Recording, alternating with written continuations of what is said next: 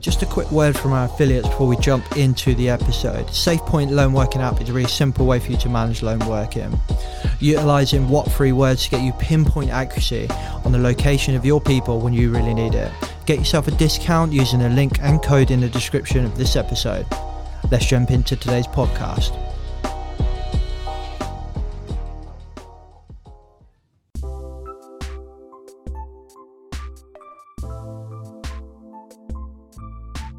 What's up, guys? Welcome back to Rebranding Safety. Rebranding Safety is the health and safety podcast and YouTube channel doing exactly what it says on the tin.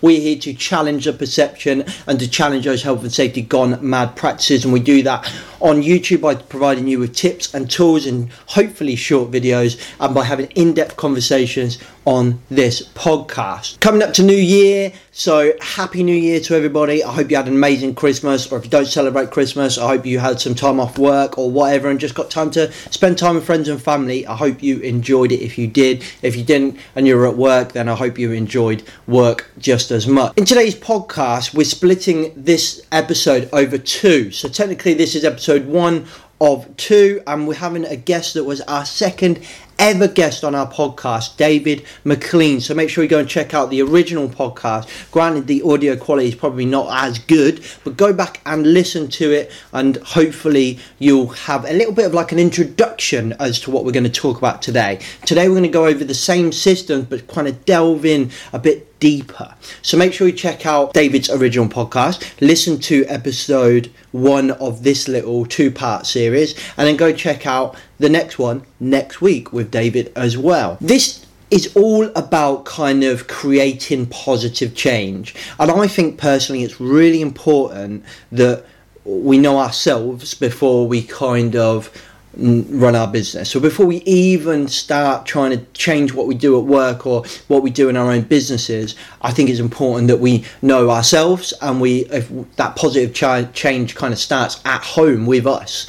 Um, so I really think it's important that you kind of look at this from two aspects professional and personal as well. And I think if you do that, the kind of things that David's talking about could really enact positive change in your life. You know, a couple of stuff we'll talk about today and in the next podcast, um, I've enacted in my life, I've implemented in my life, I've implemented, I mean, the, the wife's implemented some of it as well, granted, not all of it, but we took these little things that we'll talk about. And I feel that they're making a difference. So I hope you get some value for this. I hope you enjoy it. Without further ado, let's get into the podcast.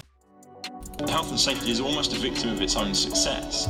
We're in a oppressive regime of health and safety regulations. Six, a huge fire engulfs a tower block in Children being forced to wear goggles to play conkers at school. Worst oil field disaster, 164 dead. Rebranding Safety, the modern health and safety podcast, crushing the stereotype. Brought to you by Risk Fluent and your host, James McPherson. All right, David, welcome back to the podcast. Thank you. Thank you for having me. That's great to have you back. We were um, guest number two, actually. So this is like, Mm. and, and we've only just actually gone over a year. I think the, the podcast started, I think it was like 2nd of December. So it's Mm. like a, um, I don't know, come, no, not coming of age. I don't know what I'm trying to say. It's, uh, nice to, it's nice to bring it back round. Um, so, so we kind of did a helicopter view, I suppose, of your kind of uh, your kind of model um, um, um, in the Yeah. first podcast, and, I- and I hope today we'll probably kind of go into a bit more in depth there. But why, for those that let's just assume people haven't listened to that first podcast and give yourself a bit of an introduction. And obviously, if anybody wants Sure. to, we'll we'll link the original podcast in the description as well. Yeah, yeah, sure. Well, so David McLean, obviously, um, uh, and I've been involved in psychology, psychotherapy, involved in helping people, I suppose, um, for the last ten years. Um, that uh, starting from the top, if you like, uh, is, is the business that we're working with just now, um, in terms of a DRM group and what we are doing. We help businesses, help individuals create lasting positive change and that's through mental health, mental well-being, um, resilience, and performance. We work in businesses around the UK. So a little bit, just a bit, bit of that into context. Why do I know all this stuff? Where's all this come from? So originally, um, I was a Royal Marine, Royal Marines Commando for uh, 14 years, um, and then when I left there, I studied psychology, became a psychotherapist, and that's where my understanding of all this comes from. My understanding of, of who people are, my understanding of human behaviour, and why we behave in the way we do, why we don't change even though we when we want to, and that's a big a big bit about what we're talking about today. What are these things that holds people back, and why they don't why they don't create change? Doing that in a clinical setting, um, doing that for therapists, therapeutic associations, uh, as a lecturer, as a senior lecturer as well, uh, as a supervisor, etc. So, so yeah, plenty of background there. But this business, which we're talking about now, DRM Group, is about three years old, and as I say, we specifically help individuals and businesses, of course, um, create change within the individuals so they become more productive, more motivated, earn more money, more happy, um, and then better businesses generally. Mm. I just find it um, from a from a layman's point of view, I just think that like our, our work kind of reflects how we are at the moment. Like personally, my work is a lot better when I'm in a lot better frame of mind, more motivated, etc. Yeah. Uh, I'm a man of extremes, me. So like, if I'm mm-hmm. demotivated, I'm like so demotivated. There's no in between with me. Um, whereas like my wife can be demotivated, but still put like a good uh, a good amount of effort in. Me, no. Mm, yeah. I just think it's actually yeah. it's kind of important. Like some people might think might might be listening and being like, well, you know, this this it, the podcast it doesn't suit what we're talking about in, in the overall picture of the podcast being a mm. health and safety podcast put it in quotations but like i think it starts with ourselves as well like so if yeah. i was to own a business that business would be essentially be a reflection of me and my management would be a reflection of me so i think it's important like that it starts at home or it starts with us. 100%, Would you agree? Yeah. Oh, 100%. And of course, as often, it's, it's a strange one, but uh, you'll know this better than I do, but health and safety really often talks about safety and forgets health. Yeah. Um, and, and, you know, there's, there's two parts to that. But also, and, and I'm doing this with quite a few companies we're working with at the moment, are starting to realize and starting to understand that it's the foundations of human behavior that create safety problems it's the foundations of human behaviour. It's decision making or lack of it. Uh, it's are you are you are you clearly thinking in your mind? Uh, are you do you suffer from presenteeism? In other words, are you having problems at home or other things that are kind of weighing down your mind, which is stopping you making the right decisions? And we do a lot of work with insurance companies, actually, insurance brokers, and of course they're looking to reduce claims quite quite rightly and they're starting to realise, and, and, I've just been with a big uh, multinational today, actually sign up a contract hopefully quite soon with them, and they're really realising the, the end result is, is the problems with the safety or the problems in the health, absolutely. But the way that I described it to him is that thoughts create feelings, feelings create actions, and actions produce results. Mm. So it's all exactly down to how are you thinking, exactly the type of thing that you were just saying there. What are the thought patterns? So in other words, are the thought patterns negative? Are you fed up? Are they, oh God, nobody likes me, my boss hates me, you know, this job's rubbish. And then, of course, the thoughts create feelings, and those feelings are not very good. In other words, they're not creating the chemicals that are making you feel better, serotonin, endorphins. What they're doing is they're creating either no chemicals at all, which is why you're flat, um, or they're creating adrenaline and cortisol, which puts you on edge and makes you panicky and, and, and not making right decisions. Then, of course, the actions that happen there um, are not right either you're not, not doing any actions or you're not doing the actions that are necessary or you're not taking enough care over the, um, the, the actions that you're making and that's when mistakes are made and of course ultimately then the results then speak for themselves mm. positively speaking um, of course when you're thinking positively um, as you say your, your, your wife or other people when you, yourself whoever when you're starting to think positive do you know what actually this is quite good you know it's not their fault whatever it may well be and of course, you start to feel better. And of course, what does that really mean? You're creating serotonin, endorphins, all these different chemicals, making yourself feel a lot better, a lot better version of yourself. Mm. When you do that, you do different things. You act differently. You've got a more rational mind. You're more clear-minded. You're more easygoing in that sense. So you get better results. So it really is. Everything is our thoughts. So it's and underpins everything. And um, so yeah, yeah, yeah. I think it's so important. I mean, like if we listen, we did a podcast with Jason Anker, and he said he'd gone through that transition now, working with people like Tim Marsh. They're starting to realize actually, if we focus on the well-being of our people and the well-being of ourselves, everything else just kind of follows. Which, which again, is yeah. kind of just to kind of bring it into context as to why we we're going to talk about your your kind of six principles. Yeah. So, so let, let's let's kind of start then. So with those kind of six principles, like how and, and you probably nearly touched on it there about how the brain works and stuff like that but like what what are the overall summary you know like the content page of the six summaries we're going to talk about and and how does that kind of help our brain do what it needs to sure. do? Sure. Of course yeah. So there's six key principles uh, and they are kind of split into two if you like the first three uh, and the second three the first three are more about um, what's the problem in the brain. As I say, it's that I use often. Change is simple. It's just not necessarily an easy thing to do. And again, I think I mentioned that uh, probably on our, our, our first podcast. Mm. We know if you need to lose a little bit weight, you just exercise a little bit more and eat a little bit less, or eat a little bit more healthily. Everybody knows that. Of course, there's a uh, there's a large obesity problem in the UK. Um, you know, there, there, can be different things left and right of scope, of course, but generally people understand that. Again, people that work or they're at a job, you might know some of them, or you've certainly heard it before. You know, people who keep on at these jobs, keep doing what they want, keeping this place that they don't want to be, keeping this employment that they don't want to be, and they know that it's quite simple to change. There's jobs out there, but for some reason something stops them. Um, so anyway, the first three, as I say, is about that aspect, and then the, the second three um, is more about what we're going to do about it. What are the actual things that you need to put in place? So the first one is the evolution response. I'll also go through these in, in detail as we talk about them. So, but just the evolution response, understanding why the brain um, uh, works the way that it does, understanding why, excuse me, there is uh, that feeling and, and, understanding that we, we should be doing better, but we're not doing better. What's going on in that big old brain of yours that's stopping you um, perform to, to the way that you should be? And why is evolution get anything to do with that? The, the analogy of the stress bucket, very simply, full stress bucket means you're not functioning well, which means there could be problems at work. Empty stress bucket means you have lots of control and you are functioning well. So it's all about why do you fill it up and, and how to empty it. Belief fear and decision making. They're all in kind of one in point three. Uh, understanding how important belief is, what it's all about, understanding um, the, the principle of fear and why that holds everybody back, virtually everybody um, back. It's in many different guises, but holds us all back.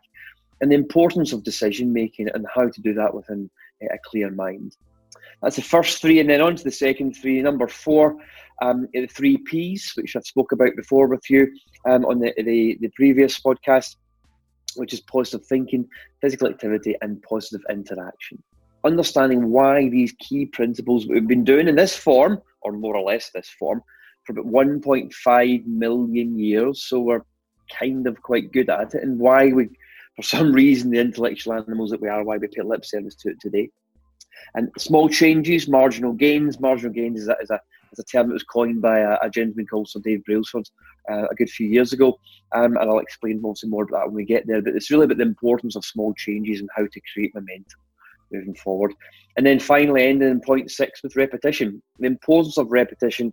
Why it can be a little bit boring at times, but the importance of it and why it's so vitally important as every other point is, but it's so vitally important if you're going to create the change uh, and uh, the freedom, if you like, in, in, the life that you want. No, I, I, remember we, we did touch briefly on, on a few of those, and I remember particularly a couple mm. marginal gains, stress bucket, yeah. and the three P's probably stuck quite quite heavily with me. But we'll, we'll talk about them for sure. So how, yeah. how does it kind of how does it kind of like how well how does our brain work essentially? Like what what what's going on in here. You talked about like um, adrenaline and cortisol and, and all those kind of chemical things, but from for us to kind of I d- I don't know for me yeah. it helps to understand how it works. Just that's how yeah. I kind of learn. Um, so, of course. Yeah. Yeah. So if you can imagine a picture of the brain, everybody can pretty much do that, or a picture of a, a head sort of side on, and we very roughly split that in half. Very, very roughly. But for ease here, what you want to kind of imagine is there's an imaginary line that sits across the middle of the brain. The top half is the intellectual part. It's the, it's the bit that sets apart for pet animals or dogs. It's the bit that our young, very young, two, three, four year old children certainly have, but they don't use it very often. And then the lower parts of the brain is the kind of the primitive emotional part of the brain. It's the the old the limbic system or the, the the, the chimp brain again, all these different sort of terms, the, the mm. reptile brain that you can have heard of perhaps before, and, and it's the bit that's of there um, primarily for our survival. So if we want to go back to the top area of the brain, at the front of the brain here sits the prefrontal cortex. Again, we're not going to get too technical here, but just technical enough so we can get a bit of an understanding. But the prefrontal cortex that sits at the front of the brain here is the conscious part. It's a bit that allows us to have this interaction now. It's a bit that allows you to be aware of what's going on round about your life, to, uh, rationale, etc. And at the moment, it's attached this lovely, vast intellectual resource, which is the rest of the, the top area of the brain, and that's the intellectual cortex. Now, it is subconscious. So, front of brain conscious, rear of brain subconscious. In other words, we're consciously aware here, the rest of the brain, we're not consciously aware. But when we're working from this part of the brain, when we're consciously aware and we're attached to the top area of the brain, we're generally getting things right in life. We're generally making good decisions and they're generally very positive.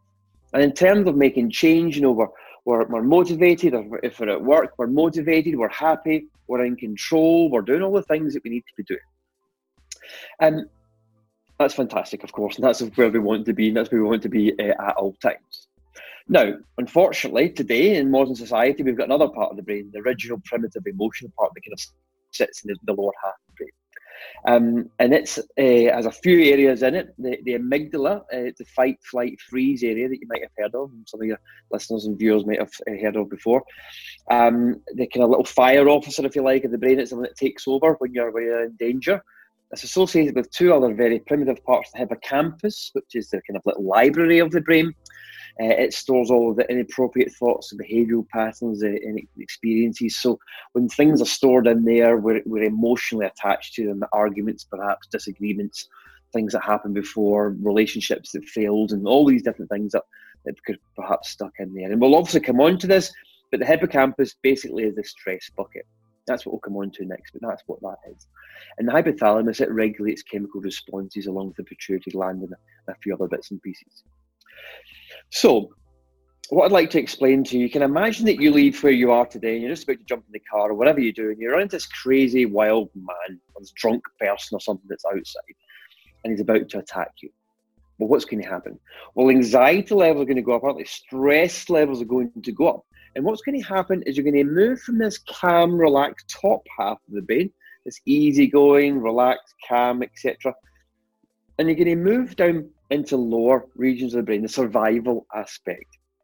The amygdala is going to step in and you're going to go into fight, flight, or freeze mode. Now, under those crazy, ridiculous circumstances, it'd be entirely appropriate, wouldn't it? In fact, you'd be quite pleased about it. But this is the key point, though, James, is that it's exactly the same in life. When the anxiety levels go up, when the stress levels go up, fill up your bucket, uh, which we'll talk about more, of course when these levels go up, you start to not be able to live so much in that higher area of the brain. And you start to move down into lower regions and kind of live down in the lower, lower regions of the brain. And unfortunately, at the lower region of the brain, you can only work within the parameters of what we now term as depression, anxiety, or anger. So, there's the three areas, and you might be well saying some of, of course, you or the, the viewers and, and, the listeners might be saying, "Well, I've never suffered from depression. I get a bit panicky sometimes, but you know, I've, I've not anxiety attacks." But what we need to recognise as well, that's a sliding scale. At its absolute worst, it's clinical depression. You know, duvet over the head, blinds down, and don't go outside. Or, or severe panic attacks, or, or, from an anger point of view, you know, tremendous road rage. You've seen it. People get out cars, shouting at mm-hmm. people. You know that kind of craziness. You know that that's high level, and it may well have happened to you or to other people. But what we want to recognise is on a sliding scale. So if, if zero is the lowest and ten is the best, then of course the sliding scale down towards that is also what can be feeling. So what's what's depression? Well, or what's the sliding scale to depression? It's mm. lethargy, fed up, lack of energy in general, no get up and go, can't be bothered, don't want to try anything new, don't want to visit friends, can hardly get out of your bed on time, and when you do, it's a struggle. All these type of things on the same sort of area because you're working a bit too much in the lower regions of the brain when you want to. Again, anxiety, full blown anxiety, panic attacks is one thing. but what else is on that scaling that people might sort of suffer from?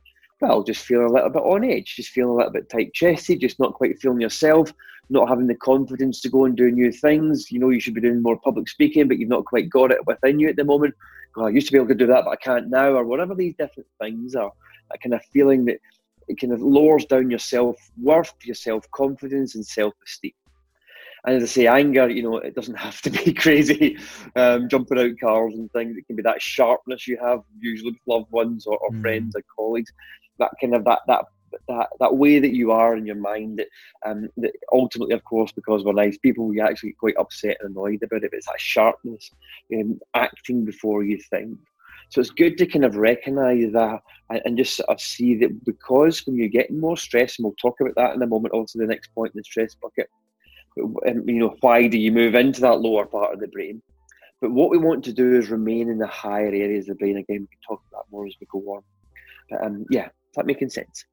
Definitely, definitely, and and I suppose you're kind of um, and correct me if I'm wrong, but like so so the, the example I was trying to think of was like say for example someone's in a in a job that they they, they don't like, you know, it's, it's creating those those negative situations, making us live in the lower part of our brains, etc um, and and it's slightly out of their control to to change that stuff. So you know, it's it takes time to change a job sometimes. You know, the thing yeah. that your kind of six six principles is it is is that kind of how I think about it when we first spoke about it, kind of like taking control of themselves. So even though the job is out of their control, they can yeah. kind of help themselves yeah. move up into the, the higher part of their brain and, and still be calm about it because sometimes I find that like so to me for example quite emotional so if, i feel like i'm an emotional person anyway so like yeah, it, no, it, sure. it's like if, if i've kind of you know so a job i don't like a job or something like that so it's out of my control but i, I want to jump you know I'm, I'm, definitely a flight person not a fight person. Yeah. Um, so so is that a kind of your six principles before we kind of get into it it's that kind of way of just being yeah. able to stop take a breath and look at this from a logical point of view is that right yeah no, absolutely. Yeah, definitely. And logical brain is the top half. Easygoing, seeing things for what they are, putting them into perspective, dealing with things easily. And I know if you're not there, it's like, well, yeah, that'd be brilliant. Um, I understand that. And when you're not there, it's understanding this is what we talk about, understand how to get back there um, and, and what to do to make sure you are back there. But what we need to do as well is create coping mechanisms and, and resilience. And they, again, we've been doing this forever we tend to think that this is a new thing. And in mm. principle, it's been the same as, for um, for hundreds of thousands of years. Um, but it's creating coping mechanisms and allowing you to be to doing the things to, that allows you to ra- raise up to the higher levels of your mind, which is a confident place, which is a place which allows you to be that better version of you. So, um, so yeah, yeah. Mm. So let's get let's get into that then. No? So step one sure. on on your kind of principles, you've got the evolutionary response. Is that correct? Mm. So what yes. that, what does that look like? Well, it's basically obviously what we've just explained there in terms of the brain, and there is a little bit more to it as well. But the vast majority of it is how the brain works. That's oh, okay. that's really what the evolution response is. Oh, However, the, the, there's one key aspect though, which you're absolutely right. There's one key aspect that we want to kind of bring in, just to, so that people start to understand. Because people go, "Why am I not changing? Yeah. Why am I not? You know, I'm an intellectual person. I'm married or I'm not married, you know what I mean? I'm an adult, I hold down, a, I'm a manager, I hold down this job or, you know, or whatever it is. Mm. You know, I've been on this earth for 30, 40, 50 years. Just feel I should know what I'm doing. Yeah, exactly. You feel yeah. stuck. So given the understanding of, of how the brain works, which I've done, of course, on the evolution response. So really what I'm meaning by that eh, that we need to understand that this has been the conscious and subconscious. So consciously, prefrontal cortex in the front here, we have one, two, three, sometimes four actions a second subconsciously, which is the rest of the brain at the top and the bottom, all subconscious, we have up to 40,000 actions a second. Hmm.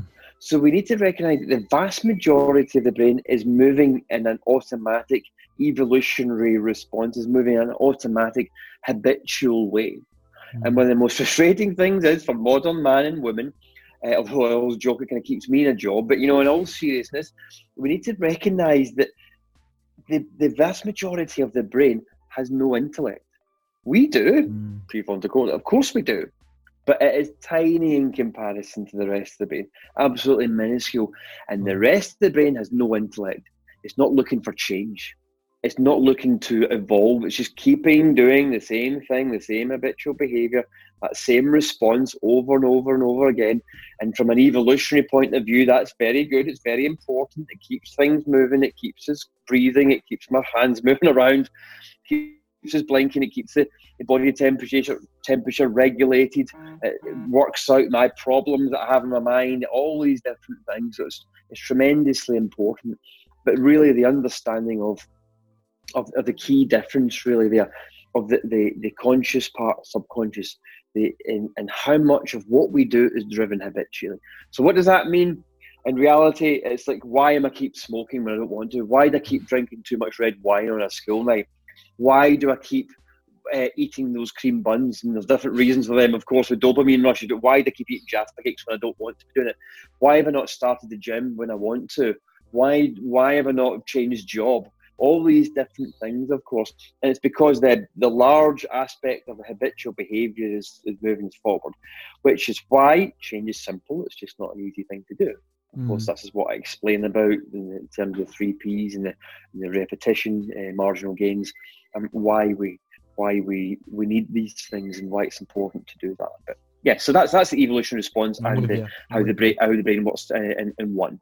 Mm. That's fascinating. You were saying like most of the brain is isn't actually that intelligent. That's when you when you say that, it's like oh, I'm not okay. at all. That's that's fascinating. Um, Virtually all of it. Virtually all of it. well, mine at least.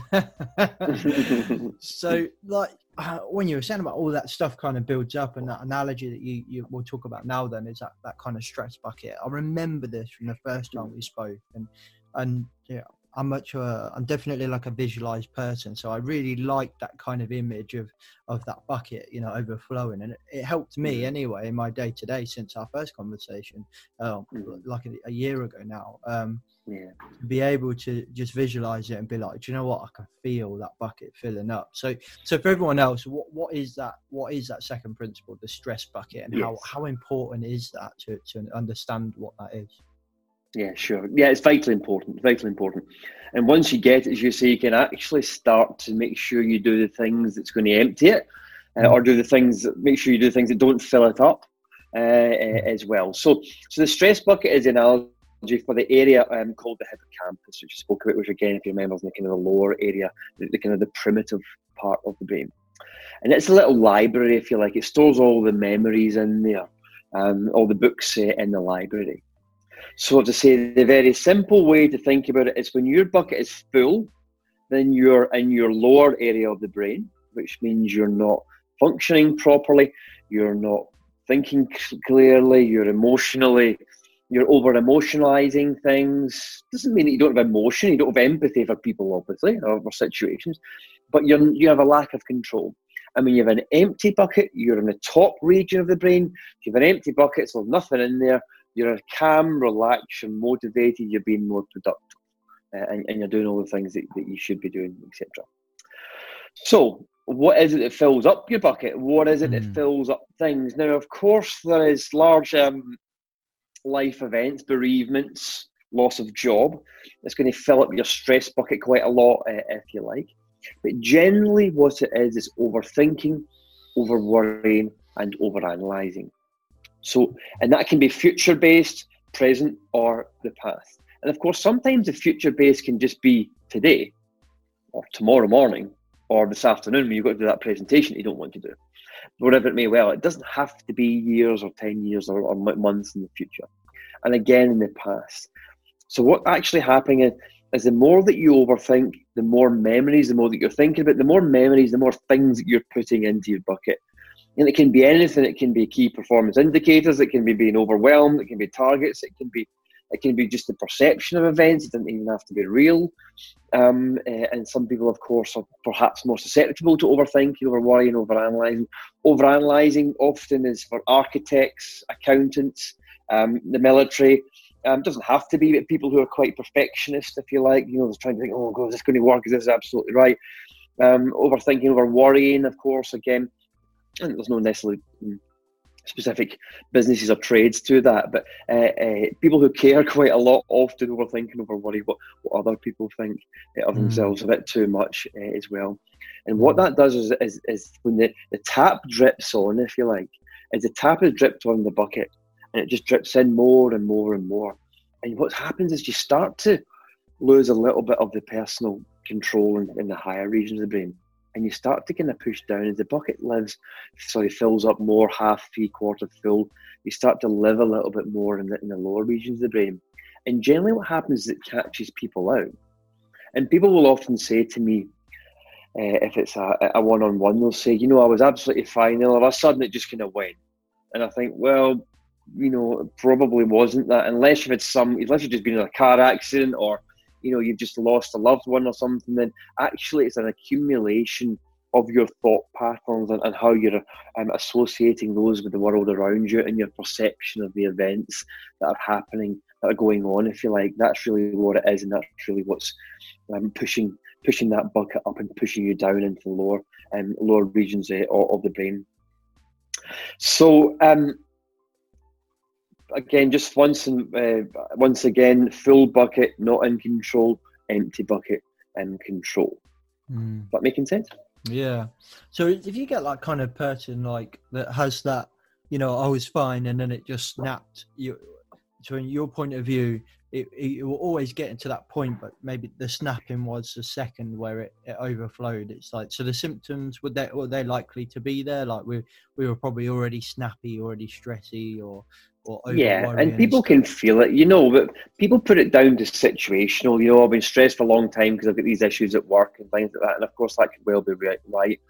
But the principles that I spoke about before, you know, the three principles of, of depression, anxiety, and anger, the principles of, of the points that are on, on the sliding scale, if you like, sorry, towards that, Mm. they're the ones that um, uh, that you need to look out for.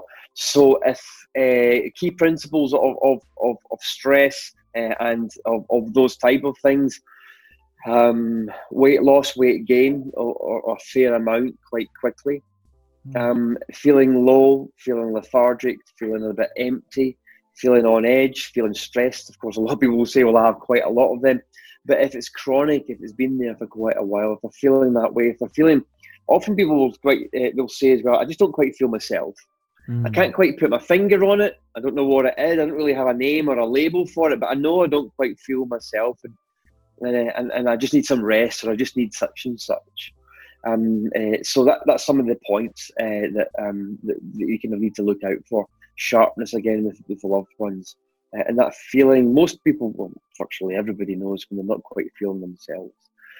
So what we want to remember uh, uh, as well, because there's there's light at the end of the tunnel in that sense, is that we have something called REM sleep, rapid eye movement, REM Yep. sleep, and it is the way that keeps us nice and rational adults. If we didn't have that, then we, would, we wouldn't be functioning as a society at all. And what REM sleep does, we have about four REM sleep periods a night, and what it does is it takes all your stresses and strains out of your bucket. So the worries of the day that you've been having, it takes them out, if you like, and moves them up into the intellectual cortex where you've got control over it. So rapid eye movement, left, right, left, right, like, it kind of desensitizes the templates, the emotions around the books, if you like, in the library, around those thoughts that you've had. So you know sometimes you've had a, a disagreement with somebody at work or whatever, and then you you go home at night, you talk to your partner, a loved one or whatever, you know, your parents, you God, you know what they said to me today? And you go, oh, don't worry about it. And but you go to bed at night and you're worrying, you're frustrated about it, you go to sleep thinking about it. Well, at night, what happens is you rerun events of the day, either in clear or metaphorically, in that kind of funny, strange, dreamlike state. And it changes it from being that angry, anxious, annoyed memory that's been stuck in the bucket with emotion attached. It diffuses the emotion around about it, moves it up into the intellectual cortex from the lower area of the brain to the higher area of the brain. Importantly, of course, as you know, there where you have control over it. So you know you wake up the next day and you're just like, oh, doesn't matter. I feel fine. Oh, they're all right anyway. You know that way everything's been dealt with. That kind of saying. If you, if you sleep on it, then things are. When you always feel better the next day. That is our natural way for dealing with the stress and strains of our bucket. The issue is, is that we're restricted to about 20% in terms of a REM sleep. So you can see where the problem comes that if you fill your bucket up by 21% every day and then you empty it by 20, and you Mm. fill it up by 21 and you empty by 20. It's as if that tap's just dripping in, and that's how it catches people out. That tap's dripping in, things are not quite working right, etc., etc. And all of a sudden, they're just in a bit of a space because that 1%, if you like, has been building up and up and up. And now they get to a point they think, you know, there's something not right here, and I'm not making the right decisions. My mind's not clear. Um, I'm, not being productive at work. My boss has had me in and saying such and such. You know, we- we've had a we've had a talk, and I don't know what to do about it because I want to be fun- I want to be um, functioning, and you know, I want to work, but I don't know what's wrong with me. I, you know, worries at work, worries at home, but I shouldn't be like this. All these different sort of things, and and and as we go on, uh, um, is how to keep the bucket empty, if you like, as well, and uh, and um, and how to make keep it uh, to make sure it stays empty. That's kind of moving on uh, in more detail uh, in uh, the further um, of the further six points. But just to give everybody a bit of an understanding, of course, um, that there is a natural way that we empty it, which is REM sleep, but also when you start to stop uh, negatively thinking, when you start to put your foot down yourself, metaphorically speaking, and really start to take control of your mind. Again, this is easier said than done sometimes, but it's not that challenging. Done it myself, done it with many thousands and thousands of people. Once you start to take control of your mind, start to recognize that you must think positively and, and uh, make sure that you do the things that are going to create serotonin, make sure you do the things that give yourself that period of time that raise you up into higher areas of the brain.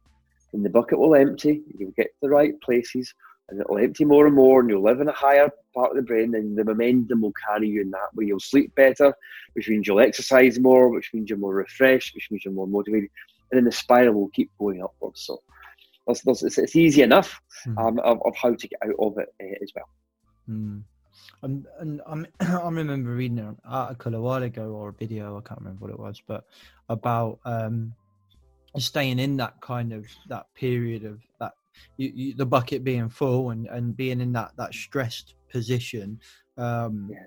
releases all those kind of chemicals that you were talking about and, and stuff Yeah. happens in our body where our brain says okay we need our legs more than we need other parts of our body because we're ready Yeah. to run away so actually Yeah. over a period of time it becomes unhealthy is is, is that It does, right? yeah.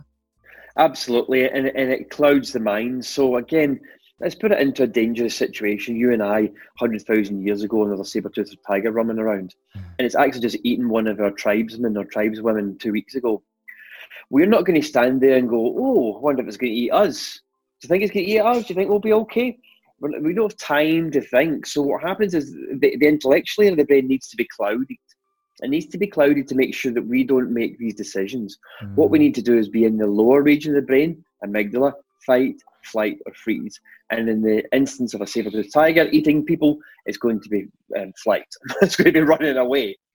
Now, the chemical, amongst others, one of them is called corticotropin, which is a chemical which basically clouds and floods the top area of the brain so that you can't think clearly and you just do the, the fight flight. It's a perfect one for if you've ever um, known anyone who is really panicky, who's doing public speaking, they can't do it, they need to get out of there. Um, or you ever that kind of feeling, you know, oh, I can't think, I can't think straight. Um, I, I lost all what I was supposed to be saying. That's what that is Mm. um, basically. Like the, the chemicals are being clouded. Now that's again great from a survival point of view, but not so good when you're using machinery um, uh, and you cut your thumb off, or or you cut your hand, or, or you're using um, vehicles with other people, you know, forklift trucks, and you're losing, um, and you're um, using it right at close proximity to other people, and how accidents happen because the brain, because of that, there's no saber-tooth tiger, obviously, but that that one percent, that one percent, it keeps on going. in. So it eventually gets people into that space where their brain's more cloudy, they're not thinking clearly, they're not thinking as clearly as they are. Mistakes happen, and then difficult things happen, and or problems Mm. happen after that. I think we can all kind of, uh, well, I think most of us can kind of acknowledge when we're in that that kind of anger-based set of frame set. You know, you drive like you said about the forklift driving, driving without actually thinking about what you're doing. So, Mm. like, let's move on to the next principle then, Mm. and then like, Sure. so bel you've got like be- belief, fear, fear, decision making. uh, To, Yeah. When I was kind of looking into that and, and, and the conversations we've had before, um, to me it kind of sounds like self confidence. Like, is it more than that? Am I completely off off bat? Or No, I mean you're, you're absolutely right. I mean, what, what language is important, and, and the word confidence um, eh, is used for many, many things. It's such a broad ranging word, Mm. um, but absolutely, confidence leads to positive experiences, and, and confidence building. It's but it can it can relate to so many different aspects of of an individual. But I completely agree with you, and and you're absolutely on the right point. Yeah, it, is confidence, and but there's more to it in terms. of, We'll come to fear first of all. So the, the fear links very much into the evolutionary response again, in, in the survival aspect. And there's a saying by Joseph Campbell: "Is that the fear, uh, the cave you fear to enter, holds the treasure you seek." So in Mm. other words, the thing that you want to do, you know you want to be there, you know you want to start your new business, you you know you know you want to leave that job, you know you want to go for the promotion, whatever it is, you know that the cave um, holds that treasure, but you fear to enter it anyway. And again, it's very much of that evolutionary response. It's that fight flight thing. It also depends where's your bucket. How full is your bucket means you're less likely to make those strong, confident decisions the more empty your bucket, the more in your, your intellectual cortex, the less the less excuse you, the less the less um, the less fear you are, and the more confident you are uh, in, in terms of making decisions. But fear, I did a large study not that long ago, maybe well, about four months ago now. Um, huge, well, yeah, fairly large enough, definitely. And eighty-five percent of the people, uh, in terms of the, re- the, the the the the top one or two things that stop them doing whatever it is that they want to do to create freedom in their life, to create the changes that they want. Remember, change is simple, it's just not an easy thing to do. So they know what to do, but something's holding them back. What is it that's holding them back? Fear. Mm. Fear of uh, the unknown, fear of letting someone else down, fear of letting themselves down, fear of being embarrassed. I mean, uh, it's endless, of course, but it all comes down to that feeling within and, and, and why they're feeling like that. I think it's it's like it's always fear from from my point, of view, and it probably isn't. There's probably so much more to it, but like I always think like it's it's all for me anyway. It always feels like a fear of something, you know, whether it's asking Yeah. for uh, a promotion, you know, asking for some more money. It's that fear of of somebody, you know, just being told no. I remember listening to uh, a podcast and they had this gentleman, and I can't remember his name for the life of me, but he was trying to start his own business and he was scared of being told no. So he set himself a challenge of asking for crazy stuff for free. So he would start by just asking for little stuff, going to McDonald's and say, "Hey, can I have a double cheeseburger?" Uh, yeah, of course you can. I don't want to pay for it. And being told no, like he would ask purposely for to not pay for things, and he ended up in like posh London, you know, 25 star restaurants and, and shit and going, I would like the seven Yeah. course meal, um, but I don't want to pay for it. And they would obviously say no, but he did it to lose the fear of Yeah. no. And, and the public speaking thing, which you talk about, you've said about quite a few times, it, that such a big fear for some people. Yeah. Like it's oh, it's such a big part of our lives, isn't it? Like that constant. It really is. No, I, I love that. I think I might have heard of that one before, actually. And and, and what you're saying is absolutely right. And, and but also, um, he would never lose the fear. He would lose the fear of rational things. Like, for example, you know, you're not going to get eaten by saber-toothed tigers when you're speaking publicly, so you can lose that fear. But of course, if you're at the edge of a cliff uh, and somebody's trying to push you off, then you're not going to lose that fear. So Mm. certain things that you can lose that you can't lose, but but, but the fear of, of change is really what it is creating change and of course to move anywhere forward in your life you have to do something different so you're you're going Yeah. to create change and so what you have to kind of recognize it and, and almost be friends with the fear and, and if you if you ask anyone any successful person in any walk of life whatever it is is it, if, they, have they ever had any fearful feelings or or doing things that they don't want to do um, then uh, they absolutely have. And if they say they haven't, then they're lying because it's a it's a human response to have the fear. And what we want to do is a kind of a term that one of my mentors told me about. It's called the terror barrier. So as soon as you walk closer, like the fear, as soon as you get closer and closer to that terror barrier, you want to kind of almost you get closer and closer, and then you go oh, and you kind of bounce back off it again. Hmm. and you move into that feeling of relative safety, but you're not really because you've not done that thing that you want to do. So what you have to do is get your head down and crash through that terror barrier because when you're on the other side, actually you feel so much better. And any hmm. of your uh, the, the listeners and viewers and yourself, of course, um, and I've done that before. You know those times when you've just done that thing, whatever it is, and how much better you feel on the other side. And what do you do? Of course, you then decide, well, actually, I want more. Actually, I want a bigger promotion. Actually, I want to move to a different job. And you go through the whole process again. So, does it get slightly easier? Yes. Um, mm-hmm. Particularly if you're asking for, you know, seven course meals and whatever for free. but we know there's no real danger in that. Um, so, you're going to change that in your mind. But what we have to do is get used to it. Do I feel fear? Absolutely. Do I let it stop me? Never and it's mm. just recognizing that um, that uh, and actually something the big you know the bigger the fear the bigger the prize mm.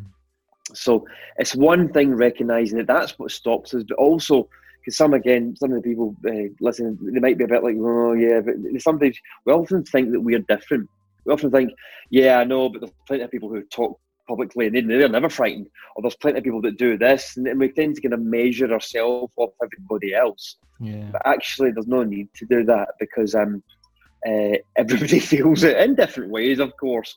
But everybody feels it. So whoever's listening, whoever's watching, um, do not worry. You are the same as everybody else. Same as me, it's you, James, as everybody, uh, and it's absolutely fine. No worries mm. at all. I think you're right, and I think it's, it's, it's different things as well for different people, isn't it? So I, am I'm, I'm not very good with heights, never have been. I mm. can I can try and as much as I can deal with it, depending on my surroundings. I might suck it up, pigeon chest it, and just try and go for it. yeah. man, man, up, as they say. Um, but but like public speaking, don't get me wrong, I still have that fear every time it gets to a bigger a bigger crowd or uh, a, diff- a, a, new thing what we're talking about maybe a new training course or the first keynote or something like that you get that fear but some people can deal with some things better like and, and put that into context i can deal with a public speaking fear quite well um, but what i can't deal with well is uh, what i never used to be able to do was roller coasters right mm. just don't like them i just like mm. for, for a very long for pretty much my entire life up until I would say I can't remember how many years ago now, but went to Universal Studios a few years ago in America, mm. and went with family. Good visit, isn't it? Oh, phenomenal! But if I didn't mm. go on any rides, it would have been a waste of a lot of money. Yeah, yeah, yeah, yeah, definitely. So I went there, and you know, I made it quite clear to my now wife and and her family, uh, who was two kids, two very small kids, uh, and um, and he, her dad and stepmom I don't I don't do roller coasters. Now the stepmom didn't, so she she didn't either. So she always just kind of stood with the bags, and I thought, oh, I could I could do that. I could stand with the bags. And then I got there and I thought, wow, look at this place. yeah, was amazing. When, when, you said about that terror barrier, that's exactly what it was. That's exactly mm. what it was. And I got there and I thought. I need to I need to run at this. I need to just go. Yeah, yeah. I remember saying to Ella, uh, Sherry's sister, and just said, "What's the worst one?" What's the worst one? what's the worst one? And, and, she went, the Hulk. And I was like, let's, do let's go. Let's do let's do that one first. I, I'm I, like with with family. I normally I'm like, yeah, I'm easy. I won't make a decision, but I put my foot down. I went, I need to go on that one first because if I do yeah. that, if I don't like it, I know. But if I don't yeah. like the worst one, I might try the little ones. Yeah, if I do this. I like it, that's it. It's going to be a great. Yeah. I tell you what, I did mm. it fucking loved it. And that was it. I was on every single one afterwards. I was like, See? get me on the next one. But, yeah, right. it's really it's a, was exactly it. Mm-hmm. It's a perfect example of it. Really is. I might use that one again. It, it's a brilliant example, and the and the, the freedom you have on the other side. Of course, mm. we're talking about the change. Ultimately, this is about the six key principles of change. Um, and it's about yeah what are you getting on the other side of that? You've got change you now have freedom to do a different thing that you that you had fear around. So yeah it's mm. great. Fantastic. but you're right though. It doesn't it doesn't go. Like that that fear is still there. Like i still have mm. to really convince myself. We went to uh, Disney a couple of days later, and they had another ride that was much more vertical, like it was like up Mm. and then straight down. And unfortunately, it closed, but I could feel in my chest the fear was coming back because this ride was Mhm. completely different. Um, Mm. And then you've got that elevator one as well that drops, and we couldn't get on that. Either. Yeah. I could feel the fear coming back, and so you're right, it doesn't go, but but that that barrier thing was a great a great example. Yeah. Yeah. So what about Yep. like belief and decision making then? Yes. So um, belief um, is tremendously important. I mean, I put these three together in here because they're kind of they're, they're smaller, but they're, and they're not. But actually, belief is tremendously important. Belief underpins everything. Again, did you believe you can go on that roller coaster, or did you not? Well, you did believe it. So you hear me talking about thoughts create feelings, feelings create actions, and actions produce our results. And and uh, thoughts really is the foundation, along with our thoughts. It really is. The, sorry, belief is a is really at the beginning with our, thoughts. Uh, with that, so do you do do the individuals watching, listening? Do they believe that they can change? Because if they don't, they won't. Do they believe? Do they have a little inclination they can change? Do they believe um, they can be that better version of themselves, whatever that may that may well be? And it's tremendously important. And um, there's a kind of there's a key point as well with belief, which is fantastic because it's so so important. It's absolutely vitally important to have belief. But the most wonderful thing is, it's easy to strengthen. A belief, because the, as the statement goes, a belief is only a thought you keep thinking. That's hmm. all it is. So if you hmm. keep thinking it, if you keep thinking it, roller coasters are easy, roller coasters are easy, roller coasters are easy. I love roller coasters. I love roller coasters. it sounds a bit funny to begin with. It sounds a bit crazy. Affirmations, you probably heard of them before. You keep doing that, and eventually your brain will change. Because remember, what's happening? We go back to evolution response. Consciously, have one or two or three or four actions a second. Subconsciously, you get forty thousand. So Mm. you need to impregnate, in inverted commas, your conscious to subconscious. The habitual behaviour is I don't like roller coasters. But if you continually consciously impregnate the subconscious, you continually think about the new belief, and eventually it sinks down and the new belief comes. That's what neuroplasticity is, the term, if any of the guys know that. And the mind is malleable, it will change, but you need to continue to impregnate, which again is partly what repetition about is about, of course. So just think about the new belief, write it down, think about it often, get it in your mind, become it, be it, and that belief will eventually change and, you will become that new belief. No doubt Mm. about it. Mm. That kind of reminds. I can't remember what the full thing was, but I listened to something the other day, and they said like, um, if you if you have an idea, you're like ninety percent chance of not doing it. If you have an idea and write it down, you're like eighty percent chance of not doing it. And then if you you were to print it out, put it on the fridge, you're like sixty percent chance. And they kept Mhm. going. And then if, if you Mhm. put a reminder in your phone, you're like thirty percent chance of not doing it. So your percentage chance each time you did something um, reduced of not doing it. So actually, you're more likely to do it. Um, Yeah, So that kind of yeah. reminded me of that as well. So what what does that lead Yeah. us to like decision making then? Is that do we need that kind of belief and to, to be able to make those decisions? Yeah, yeah, exactly. And it all tie they all tie in together, absolutely. Decision making is very, very important. If you want freedom, you need to break through the terror barrier. You need to Mhm. believe it. Um, uh, you need to have the confidence. You need to empty your bucket because you to, to make the correct decisions, to make the decisions that are going to change your job, um, go for the promotion, um, you know, whatever it may well be, start your own business, um, make those necessary changes, move house, um, you know, whatever it is, leave your partner sometimes, these type of things, whatever it may well be. You need to be in the top area of the correct frame of mind. Decision making is what winners are. Mm. Winners in life, in any walk of life, are decision makers. Find any winner in life, whatever walk of life that is, um, and find out if they make decisions or they don't. Find out if they make decisions quickly. Ju- The statement goes is that they, they make decisions quickly and change their mind slowly. So Mm. it's very much like this is what we're doing and we're getting on with it. No, should we do that? I don't know. And then they do do it, well, I don't know if it's going to work. Should we do something else? And that kind of lack of confidence again that you were bringing up there, it kind of sits round about that. Often people will always say, "What do you think? Do you think I should do it? Do you Mm. think I should do it?"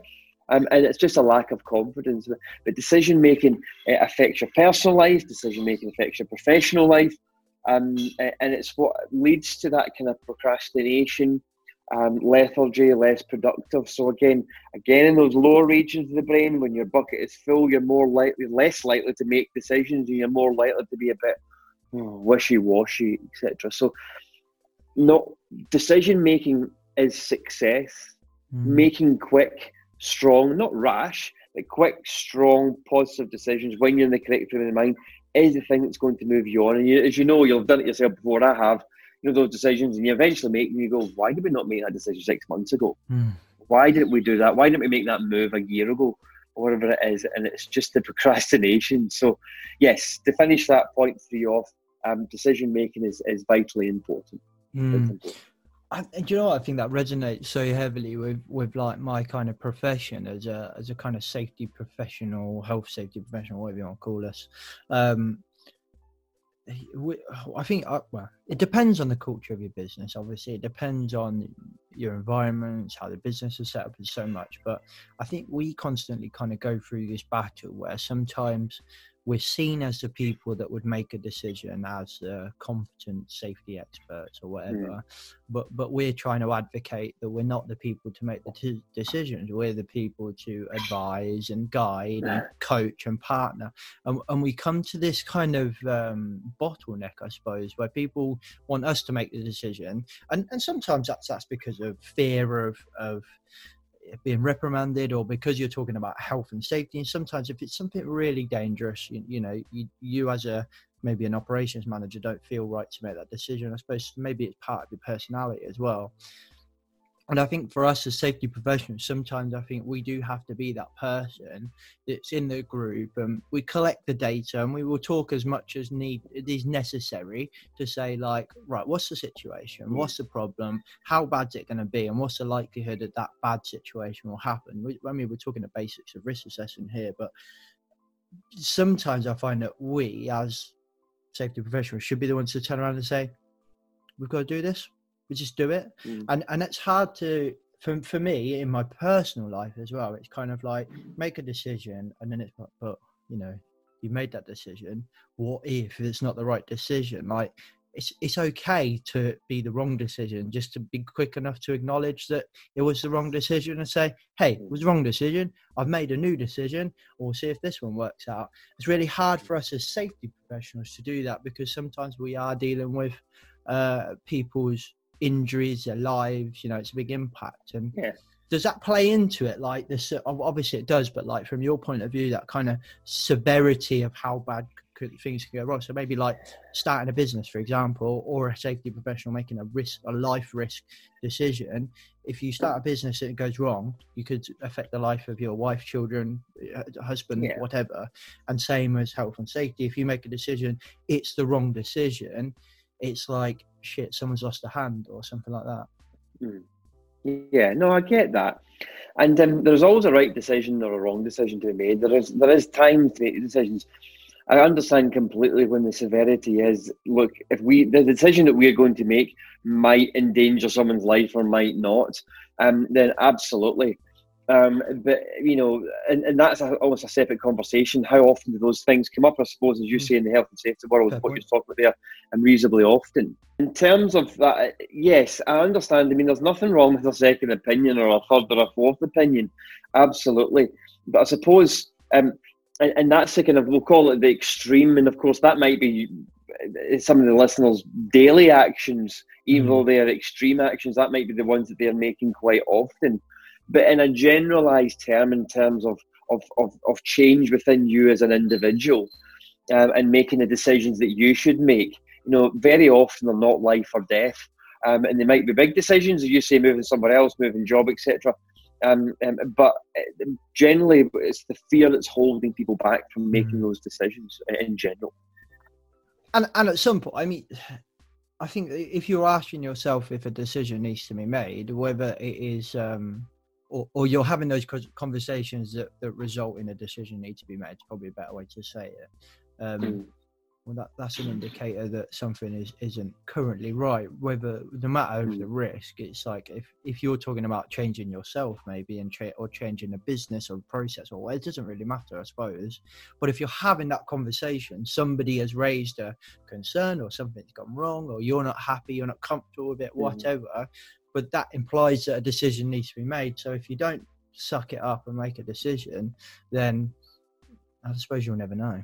I, I Exactly. feel like we as an industry are stuck in that. Like, I feel like Mm. there's a big debate at the moment about like safety differently and Safety-II, and- we've discussed it at lengths with loads of other people on the podcast. But it's quite there's a lot of people who say, "Oh, they're unproven," and they're, you know, there's no case study to say this stuff works. But it's like, well, there was no case study to say normal health and safety worked the first time somebody proposed it. There's no case study to say that the light bulb worked until it worked. Uh, it's the same thing. Yeah, and I suppose we've got to make a decision, go with it. If it doesn't work, we say, "Hey, this didn't work. Let's go back and we start again."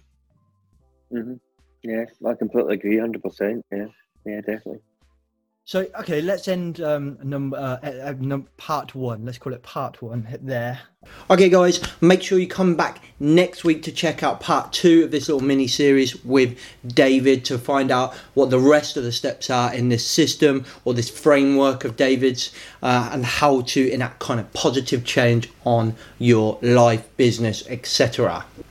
If you enjoyed this podcast, don't forget to click like or subscribe or whatever kind of positive centered buttons are on your platform. We would really appreciate it. Helps us spread the word, helps us get out there for more and more people. Talking about spreading the word, if you can think of three people to share this podcast with, please do that. Please try and help other businesses listen to amazing people like David and learn about David's systems, etc., to help them.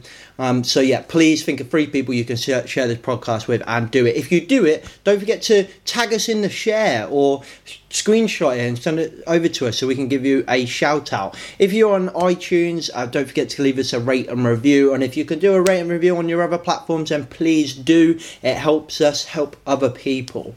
So, Happy New Year, Merry Christmas. I'll catch you next week. Safe.